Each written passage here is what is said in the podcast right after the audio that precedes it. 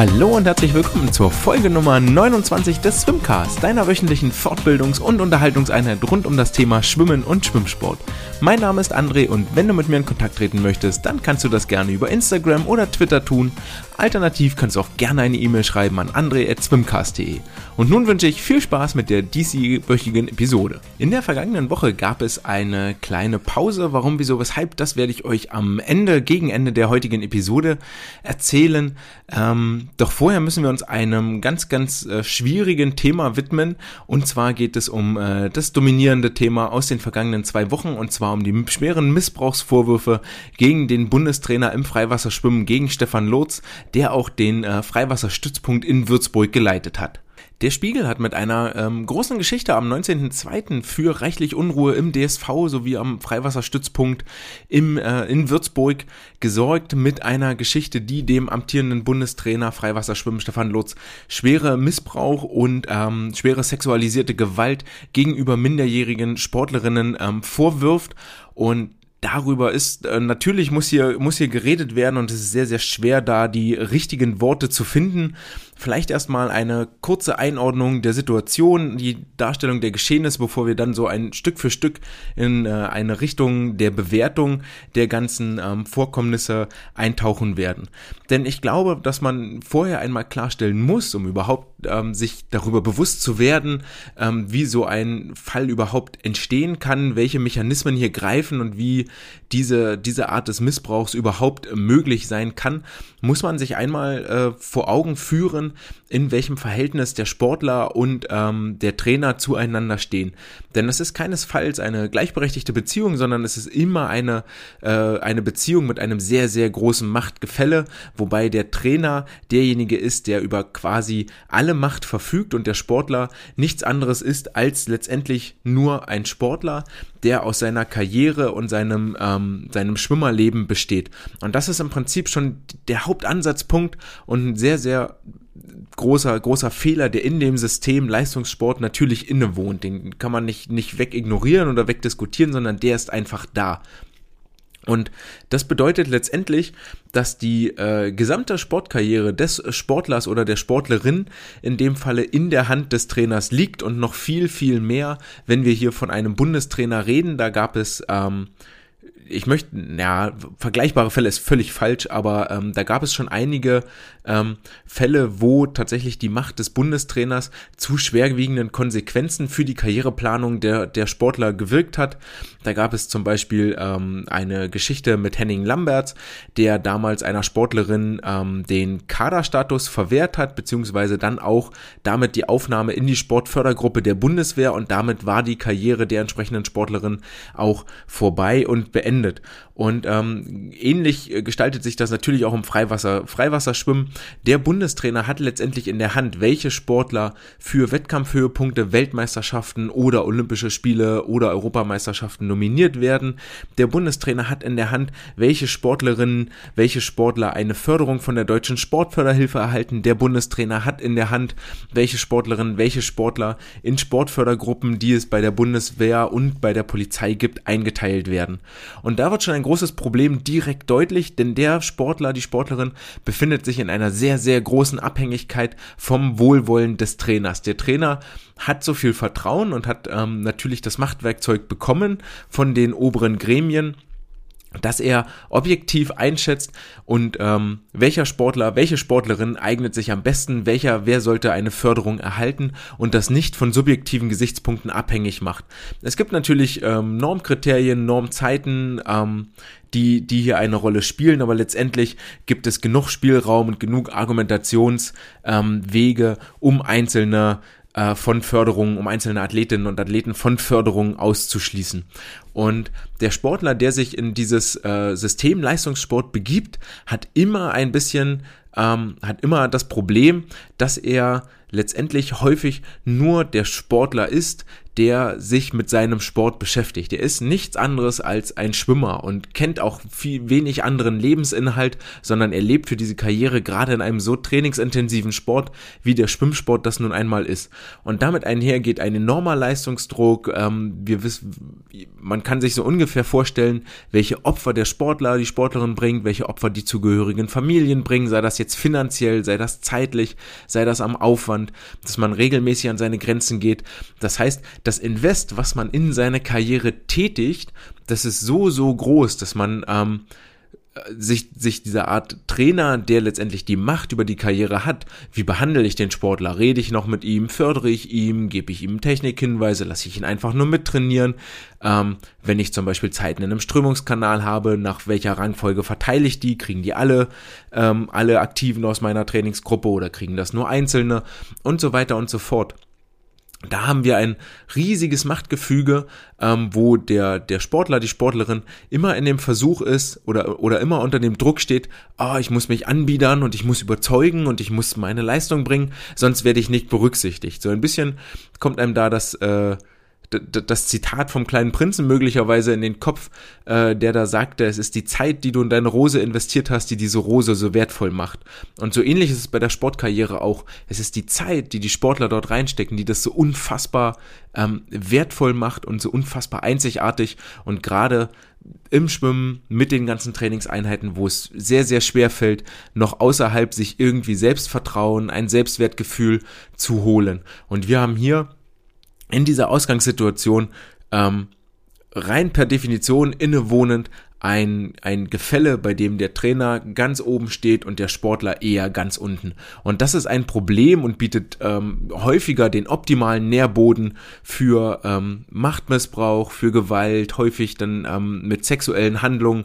Da gab es äh, inzwischen sehr, sehr viele Fälle, unter anderem im ähm, amerikanischen Tonverband oder auch in anderen deutschen Verbänden. Ähm, das waren jetzt, glaube ich, die Schachspieler, die zum Beispiel gegen ihren Bundestrainer rebelliert haben. Äh, nicht die Schachtrainer, das waren die Schachspielerinnen, meine ich, die gegen ihren Bundestrainer rebelliert haben. Und noch aus anderen Landesverbänden, weil dieses, dieses Machtgefüge einfach dazu, dazu einlädt und natürlich auch äh, in gewissen Kreisen ähm, klar ist, dass man dort ein verhältnismäßig, vermutlich verhältnismäßig leichtes Spiel hat. Und dann kommen wir an der Stelle zu einem Punkt, wo manipulative Charaktere ähm, nicht nur mit den Sportlern, Sportlerinnen interagieren, sondern auch das Umfeld mit einbeziehen, also sprich mit den Eltern, ähm, die unter die unter Druck setzen, mit die, die Eltern manipulieren, die Familien manipulieren, das Umfeld manipulieren. Und über sehr, sehr einfache Wege, ich hatte das gerade schon angedeutet, das kann sowas sein wie, dass der Sportler, die Sportlerin, die sich nicht willig verhält, so wie das hier zum Beispiel ähm, geschildert wurde in dem Spiegelartikel, dann im Training ganz hart mit Ignoranz gestraft wird, dass der Trainer nicht mehr mit der Sportlerin redet und ähm, was dann für die Sportlerin natürlich mit die größte Strafe und Konsequenz ist, wenn sie ernsthaft an einer leistungssportlichen Karriere interessiert ist. Denn solange der Trainer den Sportler noch anschreit, mit ihm böse wird, eine Emotion zeigt, ist eigentlich alles im Lot. Da hatte ich auch jetzt, ähm, als ich in Mülheim neu angefangen habe, äh, mit einigen Sportlern Probleme, wo ich dann auch erstmal klar machen musste, ey, so, solange wie ich mich noch um dich kümmere und solange wie ich böse bin auf dich und solange wie ich dich anschreie oder dich unterstütze und dich versuche zu motivieren, ist eigentlich das ist jetzt eine blöde Situation, aber zumindest sehe ich noch was in dir und habe die Hoffnung nicht aufgegeben. Problematisch wird es auf jeden Fall erst dann, wenn der Sportler mir anfängt, egal zu werden. Wenn ich nicht mehr mit ihm rede oder wenn es mir egal ist, wenn er zehn Minuten später ins Wasser geht oder welche Zeit er gerade äh, bei einer Aufgabe XY schwimmt. Dann, dann ist mir der Sportler egal und dann kann er im Prinzip auch die, die Karriere fast abschreiben, weil dann wird dort keine Förderung mehr stattfinden. Und das ist das, was wohl jetzt hier im Umfeld auch passiert ist ähm, dass, dass der zuständige äh, Bundestrainer dann einzelne Sportlerinnen knallhart ignoriert hat, auch innerhalb der Gruppe Zwietracht gesät hat ähm, und so dafür gesorgt hat, dass alle irgendwie ihm hörig waren, also sehr, sehr manipulativ gearbeitet hat das Ganze, die ganzen Vorwürfe, die jetzt auftauchen, sind nicht gänzlich neu, sondern gab es bereits schon vor zehn Jahren, im Jahr 2011, gab es schon einmal Vorwürfe gegen Stefan Lutz, ähm, die, wo es darum ging, dass eine Sportlerin im Trainingslager in äh, Singapur auch von ihm sexuell missbraucht worden ist. Woraufhin ähm, die Staatsanwaltschaft auch tätig wurde und Büros und ähm, alles Mögliche untersucht hat, was dann so an Ermittlungen auch in Gang gesetzt wird. Der DSV ähm, wurde dann auch mit informiert und ähm, im weiteren Fortschreiten der Ermittlungen äh, hat dann die die ähm, die die Mutter der Sportlerin ihre Aussage wieder zurückgezogen vor der Polizei, was dann auch nach mehreren Vernehmungen bei der Sportlerin der Fall war, die dann auch ihre Aussage zurückgezogen hat.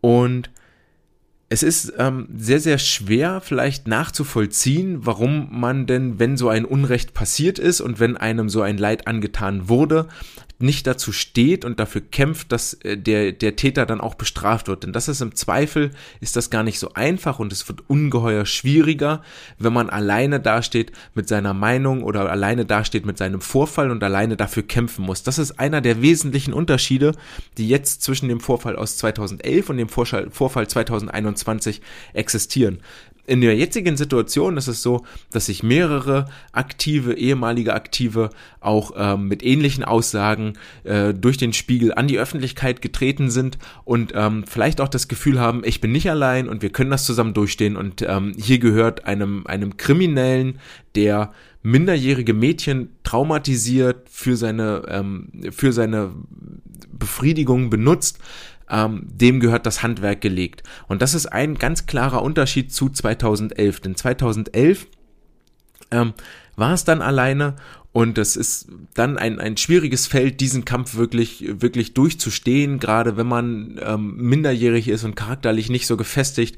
Dazu gehört viel mehr. Dazu gehört, dass sich vermutlich auch viele im Umfeld gegen einstellen. Dazu gehört, dass die, dass der Name Lotz in Würzburg natürlich unfassbar bekannt ist, vor allen Dingen auch durch den Bruder Thomas Lotz, durch den vielfachen Weltmeister und ähm, bei Medaillengewinner bei Weltmeisterschaften und natürlich auch Stefan Lotz, der ja viele Erfolge vorzuweisen hat und ähm, mit Sicherheit viele Kontakte in etwas höhere Regionen hat, als man das so als Sportler ausbildet.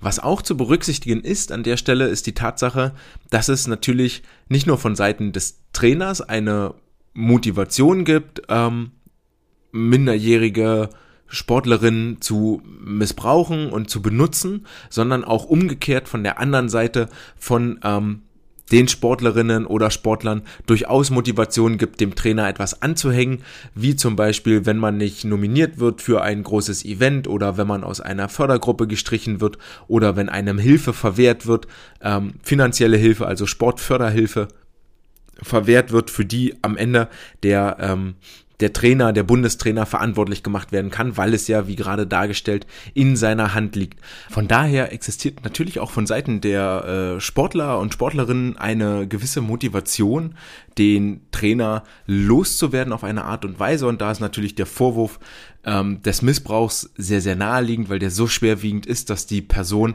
kaum mehr von Seiten des Verbandes oder von Seiten des Vereines ähm, zu halten ist, beziehungsweise zu unterstützen ist. Also von daher sind solche Missbrauchsvorwürfe auch immer mit, mit beiden Augen und, oder von beiden Seiten zu beleuchten und zu überlegen, okay, steckt vielleicht von Seiten der Aktiven hier auch ein Motiv dahinter, wobei ähm, ich da auch sehr, sehr, also es ist sehr, sehr, sehr, sehr schwierig, weil es echt weil es wirklich immense Vorwürfe sind.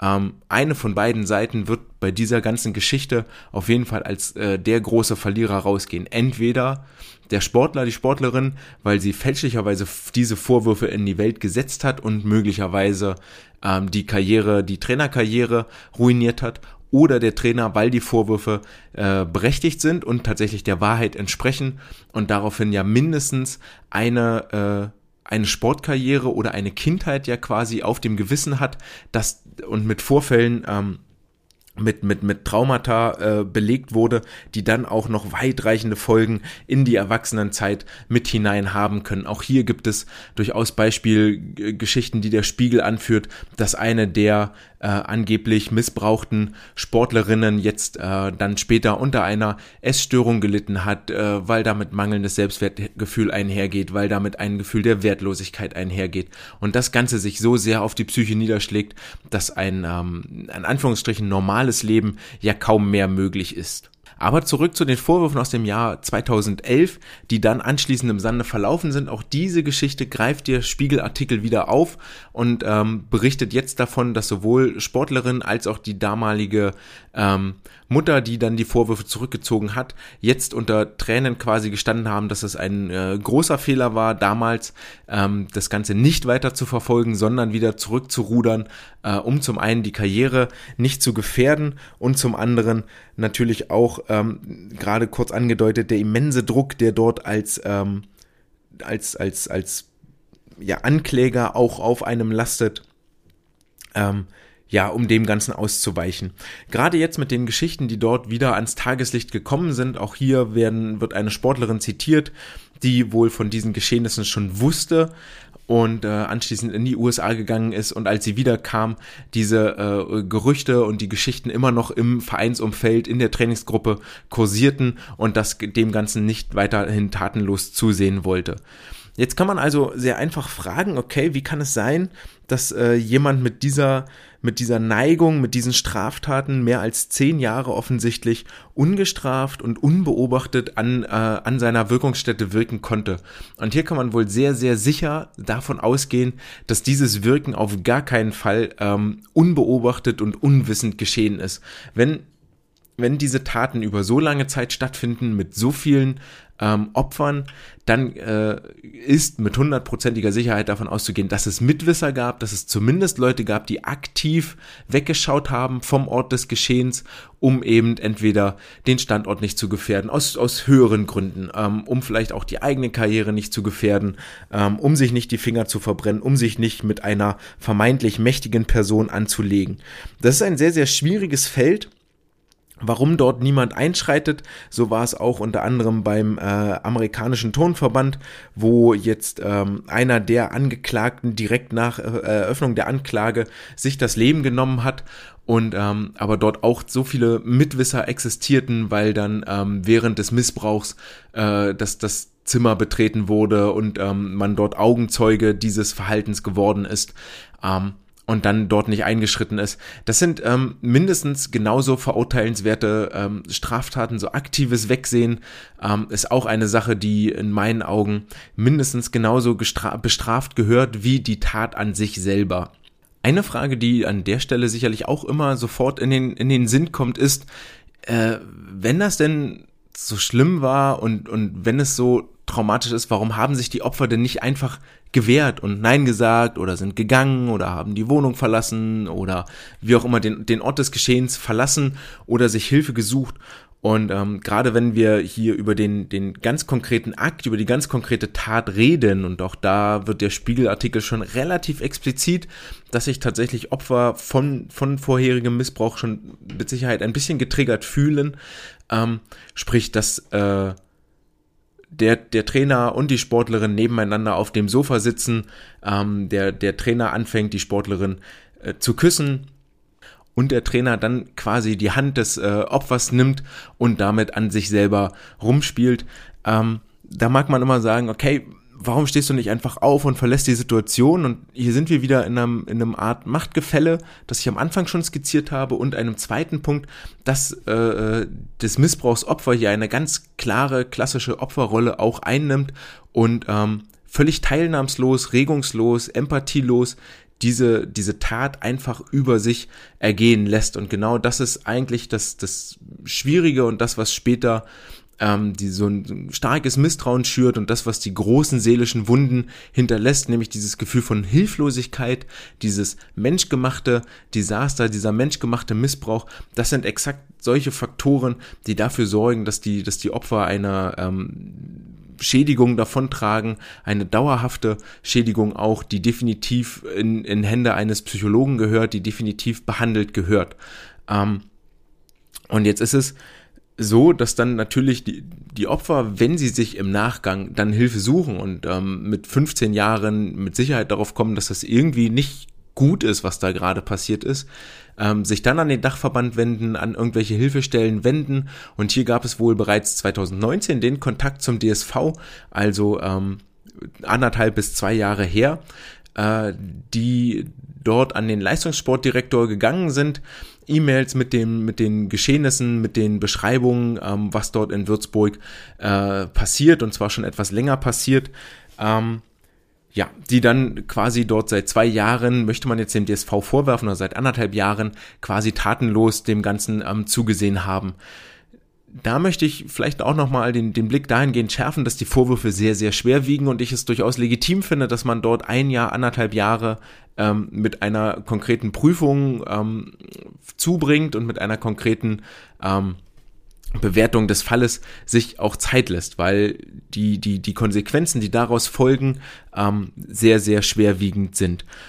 Und jetzt kommen wir nochmal wieder an einen neuen Punkt, an dem es auch sehr, sehr schwierig ist. Und es sind, ihr seht schon, dass hier ganz, ganz viele Stolpersteine lauern, warum so eine Art Missbrauch überhaupt passieren kann, warum so eine Art Missbrauch überhaupt möglich ist, auch über einen so langen Zeitraum. Denn ähm, angeblich ist es wohl so gewesen, dass diese E-Mail, die dort an den ähm, Direktor Leistungssport im DSV gegangen ist, äh, dass diese E-Mail, diese Informationen weitergeleitet wurden an den äh, Beauftragten zur Prävention von sexueller Gewalt und ähm, hier auch erschwerend noch in Zukunft hinzukommt, dass beim DSV zum damaligen Zeitpunkt gar kein Konzept vorlag, gar keine Idee vorlag, gar kein Weg vorlag, wie mit konkreten Missbrauchsvorwürfen umgegangen werden soll.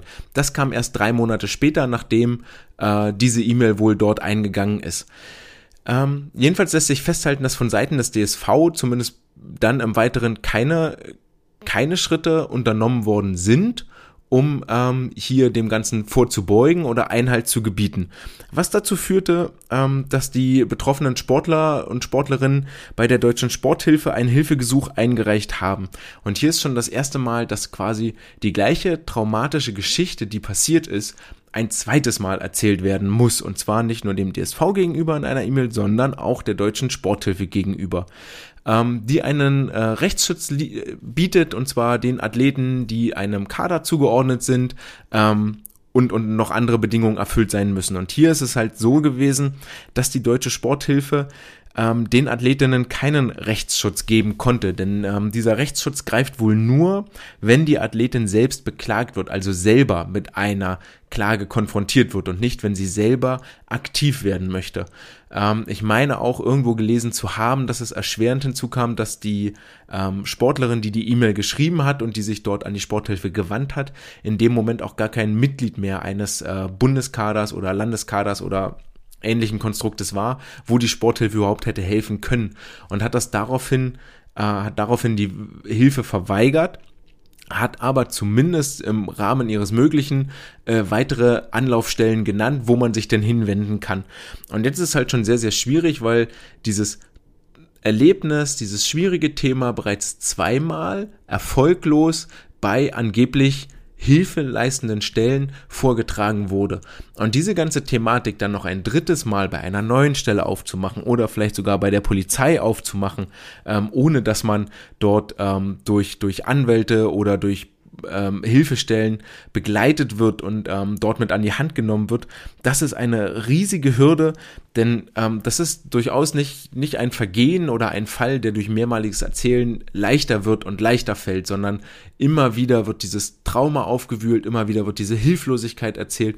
Das ist beileibe gar kein einfacher Schritt für die Opfer, sich dort überhaupt Hilfe zu suchen. Und das ist unfassbar schwierig und kann unfassbar frustrierend sein, wenn man hier immer wieder abgewiesen wird und so auch irgendwie das Gefühl hat, dass einem da gar nicht geholfen werden kann. Wer das schon mal erlebt hat, wir hatten letztens hier im privaten Umfeld den Fall, dass bei einer ähm, ärztlichen Behandlung ähm, offensichtliche Fehler begangen wurden, war eine physiotherapeutische Behandlung, wo dann Hautabschürfungen und ähm, klare Rötungen, blaue Flecken und alles aufgetreten sind, also ähm, weit über den normalen, normalen Stand einer physiotherapeutischen Behandlung hinaus. Und wir haben da dann über einen Tag damit zugebracht, bei verschiedenen Kranken, Krankenkassen, bei verschiedenen Hilfestellen, bei der Polizei anzurufen und überhaupt erstmal an eine Stelle zu kommen oder zu, zu erfahren, okay, wir möchten jetzt vielleicht eine Anzeige erstatten wegen Körperverletzung, wir möchten vielleicht auch beim Berufsverband sagen, äh, hier, so geht das nicht, guckt euch das mal an, habt da mal ein Auge drauf. Und ähm, zum Teil gibt es diese Anlaufstellen gar nicht und zum anderen Teil ist es sehr, sehr schwierig, überhaupt eine Anzeige äh, da in der Richtung zu erstatten und überhaupt adäquat Hilfe zu bekommen. Also sowohl von der Krankenkasse als auch von, von anderen Stellen ist man dort immer wieder nur von A nach B, nach C, nach A wieder zurück vertröstet worden und eigentlich hat sich keiner so richtig zuständig gefühlt. Und das war nun hier ein vergleichsweise harmloser Fall, der ähm, bei weitem nicht so schlimm war und bei weitem nicht so in die Intimsphäre eingegriffen hat. Denn diese Geschichte zu erzählen, ich bin missbraucht worden, jemand hat mir mein Intimstes weggenommen, nämlich den, den Sexualakt oder ähm, meine sexuelle Selbstbestimmung das ist, das ist etwas, da kehrt man schon sehr, sehr sein Innerstes nach außen und macht sich unfassbar verletzlich der Person gegenüber, der man das erzählt. Und das wird, das wird nicht leichter, wenn man das wieder und wieder tut, sondern man fühlt sich nur noch mehr und mehr verletzlich und äh, bestrebt sich eher dahin, sich noch viel, viel mehr ähm, einzuigeln. Deswegen ist es sehr, sehr gut, dass der Spiegel diese Geschichte jetzt aufgegriffen hat, dort offensichtlich ein offenes Ohr hatte und ähm, hier einen Skandal und nichts anderes ist es, einen Skandal ähm, an die Öffentlichkeit getragen hat, der nun Konsequenzen trägt. Die erste Konsequenz war natürlich ganz offensichtlich, dass der DSV ähm, den Bundestrainer Freiwasserschwimmen freigestellt hat, der dann auch einen Tag später von selbst seinen Rücktritt ähm, bekannt gegeben hat dabei jedoch jegliche Vorwürfe bestreitet, selbst wenn die Beweislage, die jetzt erstmals vorliegt ähm, und die der Öffentlichkeit präsentiert wird, sehr erdrückend scheint. Ein weiterer Grund, weshalb vielleicht im DSV gar nicht entschiedener äh, diese Missbrauchsvorwürfe verfolgt wurden oder gehandelt wurde und warum möglicherweise auch 2011 die Vorwürfe schon im Sande dann verlaufen sind und warum es so lange dauert, bis dort wirklich mal Hilfe kommt, das ist, dass man dieses Unfassbare ja selten in Worte fassen kann und man nie das, man ja nicht damit lebt, okay, das gibt es, sondern das ist immer nur woanders. Und ähm, in meinem Umfeld ist das nicht und ähm, nee, mich betrifft das nicht und ich sehe das nicht. Ähm, dazu gibt es auch einen sehr schönen Satz, der da lautet, ähm, es kann nicht sein, was nicht sein darf. Und der, der trifft das an der Stelle ziemlich gut. Wenn du nur vom Hören sagen wirst du immer ganz viele Gründe finden, nee, das kann nicht sein, das glaube ich nicht, nee, das glaube ich nicht, das, das kann nicht sein, das kann ich mir nicht vorstellen. Und hier ähm, es ist natürlich auch sehr, sehr schwierig, dann gegen diesen Impuls, nee, das kann ich mir nicht vorstellen, gegen diesen Impuls wirklich anzugehen und dort konsequent ähm, auch ein anderes Ergebnis zu verfolgen in weiteren Untersuchungen. Das Ganze wird noch weitere Kreise ziehen, das hatte ich vorhin schon einmal kurz angedeutet, die ähm, zeichnen sich auch jetzt schon ab, denn ähm, der DSV hat jetzt dann äh, wenige Tage später, und zwar am 24. Februar, den äh, Leistungsdirektor Sport, den Thomas Kirschilgen, von seiner Arbeit freigestellt und ähm, vorerst beurlaubt. Bevor, äh, allerdings hat der DSV vorher auch noch sich zu den Vorwürfen geäußert, die im Spiegel kamen. Und da muss ich jetzt ehrlicherweise sagen, fand ich die Stellungnahme und die Reaktion des DSV sehr, sehr positiv. Denn die Stellungnahme, die dort verschickt wurde, war sehr klar in ihrer Wortwahl ähm, war natürlich allgemein, ohne jetzt auf die ganz konkreten Vorwürfe einzugehen, weil das kann man natürlich nicht in diesem laufenden Verfahren, aber es war eine sehr klare Wortwahl, die jegliches Fehlverhalten verurteilt ähm, und hat außerdem, und das fand ich dann doch ähm, sehr, sehr schön, ähm, bezeichnend, äh, kon klare Kontaktangaben gemacht, falls Sportler weitere Verdachtsfälle haben oder selber betroffen waren, an wen sie sich wenden können. Und das finde ich sehr, sehr gut, dass dort direkt dieses Hilfsangebot auch den ähm, Betroffenen unterbreitet wurde. Wenige Tage später ist dann Thomas Kirschilgen freigestellt worden, worden dessen Aufgaben jetzt erstmal der ähm, Teammanager Hannes Vitense übernimmt und ähm, Koschilgen war bereits seit dem September 2018 als direkter Leistungssport im DSV zuständig. Und zwar hier, ähm, glaube ich, für die explizit für die Schwimmsparte und hat sich in dieser Zeit in den vergangenen drei Jahren nicht nur Freunde gemacht und es kursieren auch hier Gerüchte beziehungsweise die Befürchtung im Raum, dass ähm, gar kein Fehlverhalten im Fall Lurz und der damaligen E-Mail, die bei ihm auf dem Schreibtisch gelandet ist, vorliegt, sondern tatsächlich dort ein angebliches Fehlverhalten nur konstruiert wird und das nur als Vorwand genutzt wird, um ihn jetzt im Zuge dieser Affäre loszuwerden, da wohl ähm, auch Unstimmigkeiten mit seiner Arbeit existiert haben. Ähm, Hier kommt jetzt aber wieder eine, eine Tatsache vom DSV zum Tragen, die wir sehr, sehr häufig bemängeln und das ist die schlechte Kommunikation, denn es war wohl so, dass die Bundestrainer tatsächlich über die Freistellung von Kruschilgen ähm, informiert waren, die Athletensprecher allerdings nicht, obwohl beide Parteien, sowohl Bundestrainer als auch Athletensprecher, ähm, Teil des Präsidiumsteils des DSV-Vorstandes sind. Und auch die Athletensprecher sind äh, von dieser Entscheidung genauso wie ihre sportlichen Kollegen überrascht worden. Und das ähm, finde ich, also das darf eigentlich an der Stelle nicht passieren, gerade in einer Phase, wo es sowieso super unruhig ist und ähm, viele, äh, ja, wo es um, um eine klare Kommunikation geht und noch viel, viel mehr auf eine klare Kommunik Kommunikation ankommt, als es sonst schon immer der Fall gewesen sein sollte. Was bleibt jetzt also als Zusammenfassung übrig von dem Fall Stefan Lotz in Würzburg? Zum einen ähm, hat der DSV jetzt einen Missbrauchsskandal an den Hacken, den er so schnell vermutlich nicht loswerden wird. Und da werden noch einige Fragen aufkommen, wie das denn überhaupt möglich war, dass dort zehn Jahre lang ähm, Stefan Lotz sein Unwesen getrieben hat.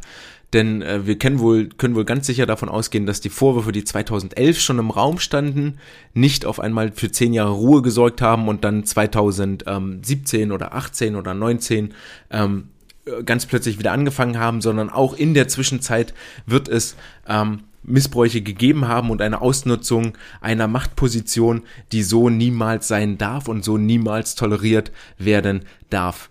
Hinzu kommt natürlich, dass ähm, es nicht nur darum geht, wer hat sich denn inzwischen dazu geäußert. Die Athletensprecher haben sich geäußert, Sarah Köhler, Tobias Preuß, der DSV hat dazu eine Stellungnahme abgegeben. Ähm, beide Stellungnahmen sehr, sehr gut in ihren Formulierungen, die das Verhalten natürlich verurteilen. Das möchte auch an dieser Stelle nochmal ganz klar gesagt sein. Es gibt absolut, absolut keine Rechtfertigung ähm, minderjährige Sportler oder minderjährige Sportlerinnen, was ja viel häufiger der Fall sein wird, in irgendeiner Art und Weise für, für seine sexuelle Befriedigung oder andere Dinge zu missbrauchen, gegen ihren Willen ähm, zu benutzen. Dafür gibt es keine Rechtfertigung und ähm, der SV Würzburg hat bis dato nämlich noch gar keine Stellungnahme abgegeben und das ist, dieses Schweigen wirft auf jeden Fall das ein oder andere Fragezeichen auf, warum hier ähm, kleine keine klare Distanzierung erfolgt, keine klare ähm, Verurteilung des Fehlverhaltens. Dann wird das Ganze natürlich noch auch im DSV seine Kreise ziehen, wie es sein kann, dass dort zwei Jahre lang ähm, trotz bestehender Vorwürfe, trotz der äh, trotz des ähm, Wissens um diese Vorwürfe nichts unternommen wurde. Ähm, das wird noch viel, viel Arbeit auch für Staatsanwaltschaft nach sich ziehen und wird mit Sicherheit noch einige Jahre dauern, bis wir hier eine ähm, Verurteilung oder, auch das sei an der Stelle gesagt, einen möglicherweise Freispruch haben, wenn der auch äh, nach aktueller Lage sehr, sehr unwahrscheinlich erscheint. Trotzdem bringt diese ganze Geschichte jetzt riesige Unruhe in den DSV und man möchte fast schon sagen, traditionell im Olympiajahr ähm, fährt der DSV durch sehr unruhiges Fahrwasser und macht es seinen Athletinnen und Athleten quasi unmöglich, sich voll auf die äh, auf den olympischen Höhepunkt zu konzentrieren und sich ungestört vorzubereiten. Sei es jetzt, dass die ähm, Freiwasserschwimmer in äh, Würzburg ohne äh, Bundestrainer dastehen oder dass die Freiwasserschwimmer generell aktuell ohne Bundestrainer dastehen, dass der DSV ohne einen Leistungssportdirektor dasteht und deren dessen Aufgaben gerade auf die Bundestrainer zusätzlich verteilt werden, die, das können wir uns alle vorstellen, mit Sicherheit nicht in die Hände klatschen und sagen, juhu, endlich kann ich was mit meiner ganzen freien Zeit anfangen, sondern die äh, tatsächlich mit noch mehr Arbeit vollgepfropft werden und jetzt in, der, in dem Problem stehen, dass sie im Jahr, wo eh alles stressig ist für die nächsten vier, fünf Monate, noch viel mehr Aufgaben unter einen Hut bringen müssen. Hinzu kommt, dass wir natürlich ähm, als Mitglieder des DSV dann noch an der einen oder anderen Stelle natürlich auch gefragt werden, ey, was ist denn da eigentlich los bei euch? Wie können, so, kannst du mir mal erklären, was da irgendwie passiert ist? Und ähm, wir aber auch eher so von, von gar nichts wissen und dazu eigentlich gar nicht viel mehr Aussage geben können. Aber genau das ist das, was mir in den vergangenen anderthalb, zwei Wochen passiert ist. Denn, ähm, wie ich bereits am Anfang gesagt habe, die Folge in der letzten Woche ist ausgefallen, weil ich äh, das große Glück hatte, vom 21.02. bis jetzt zum 1. März mit einer Gruppe Profi-Triathleten ähm, im Trainingslager auf Lanzarote sein zu dürfen. Dort waren wir mit insgesamt ähm, sechs Triathleten unterwegs, davon fünf Männer, eine Frau, also klar in der Minderheit die Frauen. Und ähm, ich war da in dem ganzen Konstrukt äh, als Schwimmcoach äh, mit engagiert, zusammen mit einem Physiotherapeuten und dem quasi Headcoach, dem Hauptorganisator haben wir versucht, in den ersten sieben Tagen alle drei gemeinsam die Trias etwas schneller zu machen, besser zu machen auf die kommenden Saisonhöhepunkte. Und das ist bei den äh, Triathleten, es geht hier um Langdistanz, also den Ironman. Damit ist der Ironman auf Hawaii gemeint. Äh, auf diesen Höhepunkt äh, so langsam vorzubereiten in der, Vorbe in der ersten Saisonphase, also quasi ähm, jetzt nochmal an den, an den Techniken zu feilen, gerade im Schwimmen nochmal technische Grundlagen zu legen, ähm, das Schwimmtraining mal durch eine Expertise zu erweitern, die mehr sagt als, äh, okay, 10 mal 400 hin und her, Stunde, seid ihr raus und geht wieder raus. Ähm, war auch ein sehr illustres Feld äh, mit reichlich Prominenz bestückt. Unter anderem war der zweimalige Ironman-Sieger 2017, 2018 äh, Patrick Lange mit dabei. Dann ähm, zusammen mit Boris Stein, der den äh, 2017 den zehnten Platz auf Hawaii belegt hat, 2016 den siebten Platz. Dazu kam noch unter anderem der deutsche Vizemeister auf der langen Distanz aus 2017, Sebastian Neef. Äh, das Ganze wurde ergänzt durch noch äh, zwei weitere Herren und eine äh, Engländerin, die Cat Matthews. Ähm, die äh, aus England kam und wie gesagt dort sehr lange gar kein Schwimmbad hatte, sondern jetzt im Prinzip das erste Mal wieder ins Wasser gesprungen ist und sich auch eher wie ein Stein gefühlt hat, denn wie ein Goldfisch. Was natürlich völlig klar ist, wenn man sich jetzt einmal das Niveau und das, äh, das Niveau und den Lebensunterhalt der Damen und Herren vor Augen führt, nämlich die dort alle als Profi-Triathleten angereist sind, also wirklich mit dem Sport ihren Unterhalt verdienen, dann wird schon deutlich, dass sie natürlich schwimmen können und das nichts mit den Hobby-Triathleten zu tun hat, die wir sonst so im Vereinsumfeld mal antreffen. Das heißt also, es ging vorwiegend darum, an kleineren technisch, technischen Details zu, zu feilen, auch ähm, nochmal klar zu machen, dass die Technikdefizite, die im Wasser ähm, bestehen, durchaus viel, viel besser behoben werden können durch ein gezieltes Athletiktraining, in dem ge gezielt Muskeln an Land gestärkt werden und dann passen auch die Bewegungsläufe unter Wasser natürlich ein äh, viel, viel besser. Trotzdem, obwohl jetzt ich explizit als Schwimmcoach mit dabei war, muss man schon sagen, dass das Schwimmen so ein bisschen das äh, traurige Stiefkind der Triathlon-Gesellschaft ist. So ein bisschen das Stiefkind oder der Cousin dritten Grades, den man so einmal im Monat, wenn es denn unbedingt sein muss, zum Familienausflug in den Zoo mitnimmt, um ihm das Gefühl zu geben, aha, du gehörst ja mit dazu und eigentlich haben wir dich, äh, eigentlich haben wir dich gern aber nicht mehr als einmal im Monat gern. Ähm, so wird das Schwimmen auch beim Triathlon dann mitgeschliffen. So, es gehört halt mit dazu und wir machen das, aber so richtig lieb gewonnen hat man das äh, an der Stelle nicht. Und da habe ich nämlich natürlich bemüht, so ein bisschen das äh, aufzubrechen, auch das Mindset mal aufzubrechen durch äh, viele Technikübungen, viele Koordinationsübungen und von dem klassischen Triathlon, Schwimmtraining, was sie vermutlich kennen. Für mich war die Gruppe auch neu. Ich kannte gar keinen vorher und wusste auch nicht, wie sie trainieren, was sie trainieren, welche äh, Trainingsumstände sie jetzt überhaupt hatten in der Corona-Pause. Das äh, sei jetzt, dass der ein oder andere in Salzburg quasi fast täglich ins Wasser konnte, dort mit dem Triathlon-Nationalteam. Das äh, andere in Deutschland, in Koblenz, äh, weil sie Profisportler sind, ähm, relativ regelmäßig dreimal die Woche äh, ins Schwimmbad konnten oder halt zur Cat, die in England jetzt gar nicht schwimmen konnte, weil die Schwimmbäder geschlossen waren die letzten drei Monate. War quasi so die ganze Bandbreite vertreten.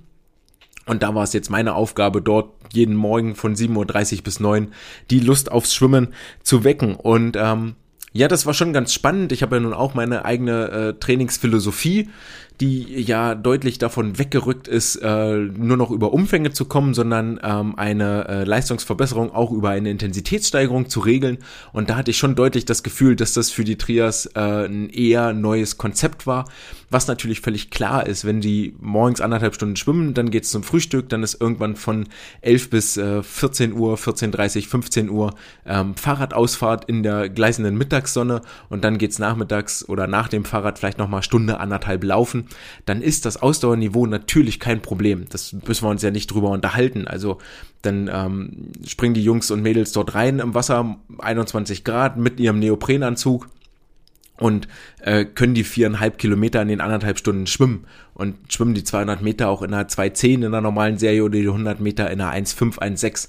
Alles fein, alles schick können sie, gar kein Thema. Aber das Ganze kann grundsätzlich deutlich effizienter, deutlich effektiver ablaufen. Das Ganze könnte mit mehr Zuglänge passieren und vor allen Dingen könnte der ganze Trainingsprozess etwas strukturierter sein, nämlich mit der, ähm, mit der Erkenntnis, dass es nicht nur einen An- und einen Ausschalter gibt beim Schwimmen, also ich schwimme gar nicht und ich schwimme schnell, sondern noch Zwischenstufen, die man auch gezielt ansteuern kann. So ist locker schwimmen, halt locker schwimmen und nicht, ich nehme mir mein Brett und arbeite die 400 Meter locker schwimmen jetzt ganz schnell ab. Das war schon spannend irgendwie zu erzählen ähm, oder, oder zu erleben, von jedem dann äh, auch Videoanalysen gemacht und ähm, hab die dann auch mit jedem besprochen, gab dann auch so einen kleinen Technikbogen mit dabei und musste dann leider am 1. März wieder abreisen, wohingegen die äh, Jungs und Mädels jetzt noch bis zum 14.3. auf Lanzarote vor Ort sind, um sich weiterhin in Shape zu bringen und ich äh, stelle jetzt von hier nur noch die Trainingspläne zur Verfügung. Das war jedenfalls ähm, sehr, sehr schön, dort mal, ähm, also zum einen mal rauszukommen hier aus Deutschland, auch wenn es mit reichlich Aufwand verbunden war. Also es hatte wenig mit einem klassischen Urlaub zu tun, weil es tatsächlich so Pi mal Daumen einen Tag dauert, ähm, sich einzulesen, welche Einreisebestimmungen jetzt zu erfüllen sind, wenn man nach Spanien einreisen möchte. Wann muss, wie alt darf der, darf der Test sein? Brauche ich überhaupt einen Test? Was muss ich vor Ort machen? Muss man auch, ähnlich wie man nach Deutschland einreist, eine Art Einreiseanmeldung ausfüllen. Die gibt's dann natürlich nur auf Englisch. Dann muss man das verarbeiten. Dann kriegst du einen QR-Code und wenn du dann wirklich das Land betreten kannst, dann weißt du erst, okay, ich habe wohl alle Dokumente und alle Tests richtig ausgefüllt und bestanden. Und dann dauert es nochmal fast einen Tag, auch um sich äh, zu informieren, okay, was brauche ich denn, um nach Deutschland wieder zurückzukommen? Brauche ich dafür einen negativen Test? Welche, welche Anmeldung muss ich machen? Wo muss ich mich melden? Muss ich irgendwo hin? Ähm, das ist, also da, da ist deutlich mehr, deutlich mehr Orga rund um so eine ähm, Urlaubsreise oder, oder ähm, Auslandsreise, als das noch vor anderthalb Jahren denkbar gewesen wäre. Da mit, mit Personalausweis zum Gate und dann äh, ab in den Flieger ist nicht mehr. Das Ganze hat jetzt deutlich mehr bürokratischen Charakter und auch vor Ort ist es nicht so entspannt. Es ist alles viel leerer, darunter leidet die Stimmung vor Ort, darunter leidet die Gastronomie vor Ort, das, die Auswahl am Buffet ist deutlich kleiner und so weiter und so fort. Also ich habe das sehr genossen, dort weg zu sein, aber es war jetzt weit weg von einem ähm, wirklich krassen Erholungsurlaub, bei dem ich äh, viel, viel besser wiederkomme. Das einzig Schöne war, bisher kenne ich ja nur Trainingslager mit meinen Sportlern, dass wir wirklich zehn Tage unterwegs sind und dann bist du zehn Tage 24-7 äh, nur für deine Athleten da und ähm, Trainingslager mit meinen Truppen ist auch immer ein bisschen anders. Wir schwimmen morgens eine Stunde, haben dann den Vormittag frei, schwimmen dann nachmittags nochmal zwei Stunden und abend vorm Abendessen nochmal eine Stunde. Dazwischen gibt's noch irgendwo Athletik, mit jedem hast du immer irgendwas zu quatschen. Meistens sind so um, um die 20 Aktive, 15 bis 20 Aktive, die da mit sind. Ähm, das heißt, es ist immer irgendwo was los. Und jetzt waren es sechs Aktive, alle erwachsen, alle selbstständig. Ich war nur für anderthalb Stunden quasi wirklich präsenzbeschäftigt. Der Rest konnte ich mir einteilen, sodass tatsächlich auch Zeit blieb, für mich selber nochmal an den Pool zu springen und weiterhin unsere abendlichen Zoom-Sessions anzubieten, die ich ja vor äh, Wochen schon mal implementiert hatte. Montag bis Sonntag, 19 bis 20 Uhr, eine Stunde Online-Training Zoom. Und während das äh, in den ersten Wochen sehr, sehr gut und herausragend angenommen wurde, ähm, ist es tatsächlich so, dass seit ungefähr zwei Wochen hier die ähm, die, die, die Trainingsteilnahme und die Trainingsmotivation doch massiv abfällt. Und mit massiv abfallen meine ich, dass wir von anfangs äh, zwölf Sportlern, die dort zugeschaltet waren, jetzt gerne mal auf ein oder zwei uns runtergebrochen haben. Und ähm, da werde ich auf jeden Fall in der nächsten Woche nochmal überlegen, wie wir damit weiterverfahren, ob, wir, ob sich das überhaupt lohnt, das fortzusetzen sollte es eigentlich, denn die, die dort kommen, die zwei, die wollen natürlich auch ähm, weitermachen und zeigen ihren Einsatz, aber es ist einfach eine völlig andere Stimmung, ob man dann ähm, zu dritt äh, vor dem Rechner ist oder ob man zu zehnt oder zu zwölf ist. Was auch ganz wichtig ist und an der Stelle natürlich auffällt, ist die Tatsache, äh, wer ist denn überhaupt bereit und willens an sich selber zu arbeiten. Und diese Konstanz ist letztendlich auch das, was den Unterschied ausmacht zwischen ich komme möglicherweise ganz oben an und erreiche ein hohes Niveau zu ja, okay, ich mache jetzt ein bisschen äh, Hausfrauensport und wenn ich Lust habe, dann bewege ich mich und wenn ich keine Lust habe, dann bewege ich mich nicht. Und wenn ich mich bewege, dann geht es mir auch nur ums Bewegen und nicht darum, ein konkretes Ziel zu verfolgen. Und das ist letztendlich der Unterschied zwischen Training und äh, Hausfrauensport. Training verfolgt immer ein Ziel und findet auch in der Regel dann außerhalb der Komfortzone statt, ähm, wohingegen ähm, Hausfrauensport ist, ja, okay, ich will ein paar Kilos verbrennen oder ich muss jetzt eine Stunde Sport machen, damit ich gleich die Tafel Schokolade essen darf. Das sollte nicht der Ziel von Sport sein, aber das ist ja das, was häufig so hinter den Fitnessstudio-Gängern oder ähm, ja, den, den, ich, ich bewege mich ein bisschen Sportlern steht.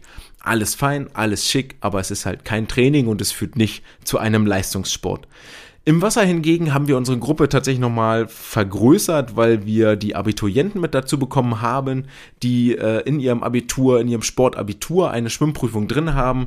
Das ist ja explizit in der Corona-Regelung ausgenommen, dass nämlich äh, Personen, die sich auf Prüfungen vorbereiten, ähm, auch üben dürfen, sprich wer eine Schwimmprüfung hat, muss vorher schwimmen trainieren können. Deswegen ist unsere Gruppe jetzt um ein paar Aktive nochmal angewachsen und ich gehe davon aus, dass dann noch, zumindest nach meinem Wissen, ein paar Aktive mit dazukommen. Auch hier ging es jetzt in den ersten Wochen natürlich darum, ähm, erstmal wieder reinzukommen, einen Flow zu kriegen, ein paar Intensitäten zu machen, um nicht von vornherein die Geschwindigkeit und das Tempo zu verlieren. Ich werde jetzt mal gucken, dass wir in den nächsten Wochen eher etwas umfangsbetonter sind, um dann wieder nochmal Intensitäten zu streuen.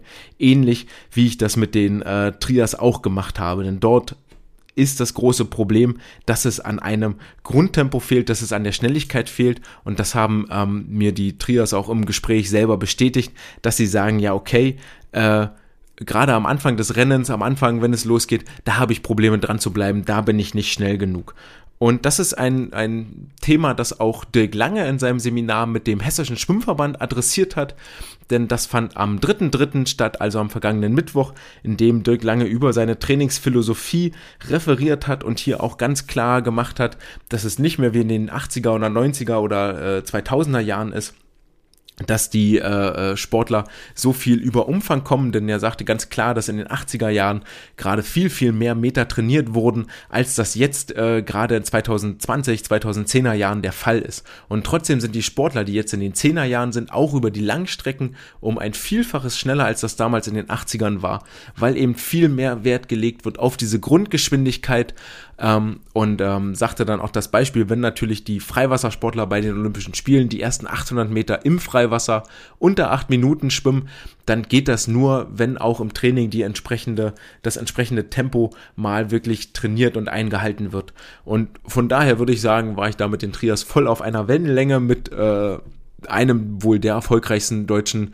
Trainer, die wir so haben. Ähm, wieder mal ein Seminar vom Hessischen Schwimmverband, das für ähm, gratis organisiert worden war ähm, und viel, viel Einblick in, den, in die Trainerphilosophie auch bietet. Ähm, war auch sehr, sehr schön zu erleben. Ähm, Marco Koch ist ja unter anderem auch deshalb mit zum Dirk jetzt gewechselt und vom, vom Henning Lamberts weg, weil ähm, es für ihn darum geht, für den Marco vorneweg auf seinen 200 Meter Brust mehr Frontspeed zu haben und zwar diesen sogenannten Easy Speed. Es soll schnell sein, sich aber leicht anfühlen. Das ist das, was Marco fehlt. Ähm, hinten raus ist er der stärkste oder einer der stärksten, wenn nicht sogar der stärkste ähm, 200 Brustschwimmer der Welt. Für ihn geht es also darum, vorne nicht den Anschluss zu verlieren. Und ähm, ja, Dirk hat da vor allen Dingen nochmal auch für sich erwähnt, dass er in seiner Trainingsphilosophie mehr nach dem Motto äh, übt so viel Speed wie möglich und so viel Ausdauer wie nötig und äh, dass sich sein Training vor allen Dingen nach den individuellen Fähigkeiten des Sportlers richtet. Das heißt, wer nicht den, den übertriebenen schwimmerischen Background hat und seit er zwölf Jahre alt ist, äh, jede Woche 70, 80 Kilometer runterspult, ähm, wie das an einigen Stützpunkten oder auch bei Ungarn, in Ungarn der Fall ist, der wird dann auch mit 20 nicht auf einmal diese Umfänge leisten können. Da muss das Ausdauerniveau dann woanders herkommen und das lässt sich dann natürlich in Österreich, wo Österreich, Schweiz, weiß ich jetzt ehrlich gesagt gerade gar nicht, aber irgendwo in den Bergen, wo er ähm, sitzt, ähm, lässt sich das dann natürlich herausragend realisieren durch äh, Bergläufe, durch Joggen, durch Fahrradfahren, auch gerne mal Berg hoch, Berg runter. Ähm, da kommt dann auch ein Ausdauerniveau her, das sich mit der entsprechenden Bewegungstechnik ins Wasser übertragen lässt. Und da sind wir wieder beim Punkt Triathleten, die da auch genau das ähm, von mir versucht haben, mit an die Hand zu kriegen. Ähm, ich möchte eigentlich gerne im Rahmen dieses Podcastes jede Woche, da es gerade sehr viele Angebote gibt und ich auch nochmal auf ein paar andere aufmerksam geworden sind, ähm, regelmäßig so ein paar Fortbildungshinweise am Ende mit verteilen. Ähm, gerne sollen diese Fortbildungen kostenlos sein, ähm, sprich nicht umsonst, aber kostenlos. Ähm, weil man das jetzt gerade sehr, sehr gut realisieren kann. Viele sind zu Hause und durch das Online-Conferencing-Tool müssen wir nicht mehr irgendwo hinfahren, sondern können uns abends vor den Rechner packen mit einem Glas Bier oder mit einer Flasche Bier in der Hand oder einem Glas Rotwein oder einem heißen Tee und dort den Ausführungen tauschen und versuchen, in einen Dialog zu kommen. Finde ich ein sehr, sehr schönes Konzept. Ähm, da hat auch der SV NRW eins in der Tasche und zwar am 31.03., wobei das jetzt sein kann, dass das schon ausgebucht ist, äh, wird nämlich Henning Lamberts über ähm, seine, äh, über das Training von Sprintfähigkeiten referieren. Das Ganze kostet allerdings für Mitglieder im SV NRW 30 Euro, für äh, auswärtige Vereinsmitglieder dann sicherlich noch den ein oder anderen Euro mehr. Wenn ihr also Hinweise habt ähm, auf Fortbildung, auf Seminare, die euch über den Weg laufen, die ihr vielleicht, ähm, wo ihr denkt, ey, das könnte eine breitere Masse ansprechen, dann ähm, teilt das gerne. Entweder ne, sagt, sagt mir Bescheid und dann ähm, gucken wir, dass wir das auf Social Media teilen. Denn eine Wissenserweiterung, die wir alle, ähm, ist für alle mit Sicherheit von Vorteil und ein Wissensaustausch ist immer gut. Und damit kommen wir zur Wissenschaft der Woche, wenn wir beim Thema Wissensaustausch schon mal sind. Ähm, dieses, diese Woche ein, ein kleines, aber feines Thema, denn es geht um die Wirkung von aktiver und passiver Erholung auf den Blutlaktatwert nach einem 200 Meter Maximaltest. Hier geht es um eine Untersuchung, die brasilianische Forscherinnen und Forscher 2017 bereits durchgeführt haben und ein Thema, das uns im Trainingsalltag immer und immer und immer und immer wieder über den Weg läuft, wenn wir mit Sportlerinnen und Sportlern diskutieren, äh, schwimm dich doch noch aus, du hast dich jetzt belastet, schwimm dich locker, das hilft und bla la la. Und dass wir vielleicht nicht nur äh, aus unserer eigenen Erfahrung oder vom Hören sagen das Ganze weitergeben möchten, möchte ich euch hier jetzt diese Studie an die Hand geben, wo ihr dann äh, auch mit harten Fakten und mit äh, wissenschaftlicher Evidenz argumentieren könnt. Denn ähm, diese Diskussion führen wir natürlich immer wieder, auch im, gerade im Wettkampf zwischen den äh, verschiedenen Starts. Wenn der Sportler drei oder vier Starts an so einem Wettkampftag hat, schwimm dich aus, schwimm dich locker, erhole dich, sitz nicht einfach nur rum, äh, das hilft dir beim Laktatabbau. Das sind alles Binsenweisheiten, ähm, die wir kennen und die jetzt hier mal wissenschaftlich in Frage gestellt wurden und untersucht wurden. Das, die ganze Untersuchung wurde mit 14 Sportlerinnen und Sportlern durchgeführt, davon sieben Männer, sieben Frauen, 17 bis 18 Jahre alt, sechs bis acht Trainingseinheiten pro Woche. Insgesamt Umfang 35 Kilometer pro Woche, also so Pi mal Daumen 5 Kilometer pro Einheit. Der Test war relativ simpel. Ähm, die Sportlerinnen und Sportler sind sich individuell äh, oder nach Wettkampf-Warm-up eingeschwommen. Das äh, bestand insgesamt aus 1400 Metern und sind dann im Anschluss 200 Meter Kraul maximales Tempo geschwommen. Nach dem, im Anschluss an diesen 200 Meter Kraultest gab es entweder eine passive oder eine aktive Pause. Alle Sportlerinnen und Sportler haben beide Tests gemacht, also einmal mit aktiver, einmal mit aktiver, einmal mit passiver Pause. Zwischen beiden Tests haben insgesamt drei Tage gelegen. Ähm, die Reihenfolge der beiden äh, Erholungsphasen war randomisiert, also wurde per Losentscheid dann quasi äh, aus, ausgelost, äh, um hier irgendeinen Bias zu vermeiden. Die Pause äh, oder die Erholung an den, an den All-Out-Schwimmen betrug insgesamt 15 Minuten. In der passiven Pause waren das 15 Minuten äh, rumliegen, verharren in einer Position. Vermutlich werden sich die Sportler an den Beckenrand gelegt haben und dort 15 Minuten gewartet haben. Oder äh, in der aktiven Pause war es erst 5 Minuten passive Pause und dann 10 Minuten aktives Lockerschwimmen. Warum dort auch 5 Minuten passiv, dazu komme ich gleich. Die Schwimmzeiten der Sportler äh, in den beiden Tests mit 72 Stunden Abstand äh, lagen unabhängig von der anschließenden Regeneration äh, bei quasi der gleichen Zeit. Bei der passiven Pause 2 Minuten 5 und 9 Zehntel. Bei der aktiven Pause war die Schwimmzeit 2 Minuten 5 Sekunden und 7 Zehntel. Also 2 Zehntel Unterschied und der produzierte Laktatwert lag bei der passiven Pause, der im Anschluss an das Schwimmen dann genommen wurde, bei 8,8 Millimol pro Liter und bei der passiven Pause äh, lag der Laktatwert bei 7, äh, bei der aktiven Pause bei 7,8 Millimol pro Liter. Wie wurde jetzt das ganze Laktat gemessen und die äh, überhaupt die Laktatbildungsrate und das äh, Laktat-Removal? Ähm, das Ganze fand wie folgt statt und zwar wurde einmal der Laktatwert vor dem 200 Meter Schwimmen ge ge gemessen, das Ganze an der Fingerkuppe, am Mittelfinger, dann ähm, im Anschluss an das Schwimmen wurde fünf Minuten gewartet, um dann nochmal den Laktatwert zu messen. Das hat daran, liegt daran begründet, dass der Laktatwert im Anschluss an die Belastung noch so einen Nachlauf hat und so bei ungefähr ähm, fünf Minuten dann wirklich erst seinen Maximalwert erreicht. Deswegen hatten sowohl aktive als auch passive Pause fünf Minuten ähm, Pause im Anschluss an den äh, 200 Meter Test.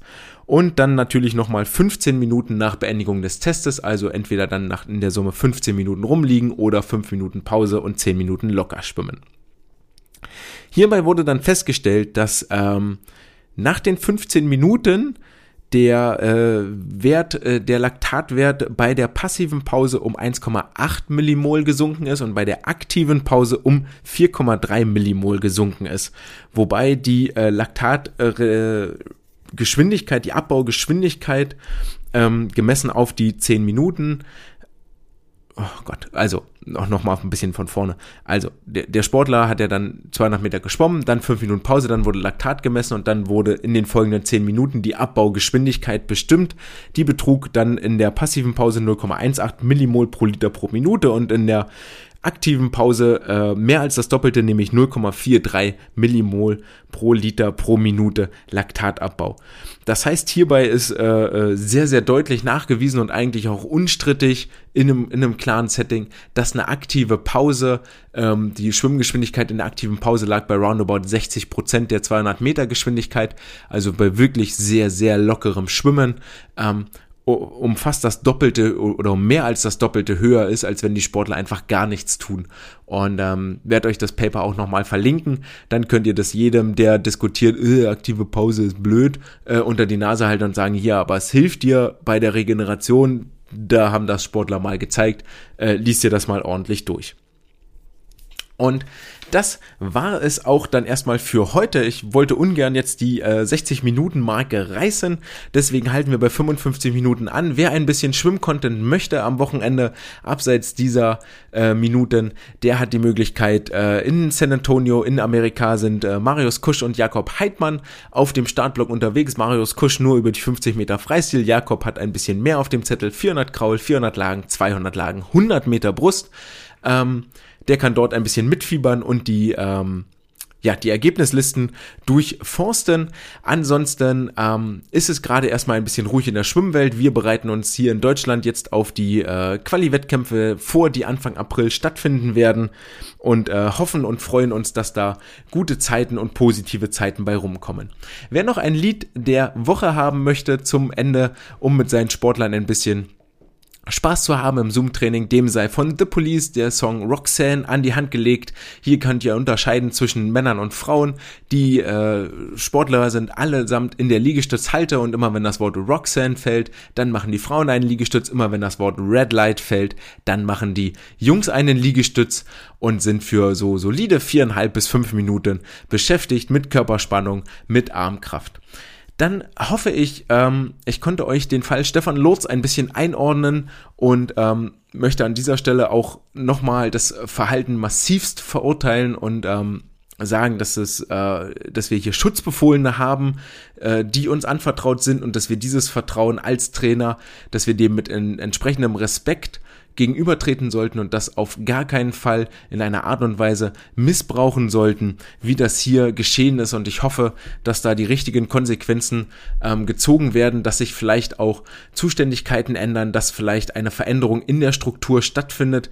Die haben wir jetzt gar nicht besprochen, das ist auch gar nicht so einfach, denn dieses Machtverhältnis, das dort besteht zwischen Bundestrainer, äh, oder generell zwischen Trainer und Sportler, dass er diese Macht hat über die sportliche Karriere, das öffnet solchen Missbrauchsfällen natürlich Tür und Tor. Und da müssen wir was gegen tun, da muss sich der Sport neu organisieren, da muss sich der Sport anders aufstellen, da braucht es ganz andere Kontrollinstanzen, da braucht es offen kommunizierte Stellen, an die man sich als Betroffener, als Missbrauchter wenden kann. Und das wäre meine große Hoffnung, dass wir das daraus ziehen und ähm, viel, viel mehr den Opfern ein Ohr leihen und alle gemeinsam dafür sorgen, dass dieses Verhalten nicht nicht toleriert wird, nicht akzeptiert wird und überhaupt gar nicht erst in unserem Sport ähm, stattfinden darf und generell in überhaupt gar keinem Lebensbereich stattfinden darf.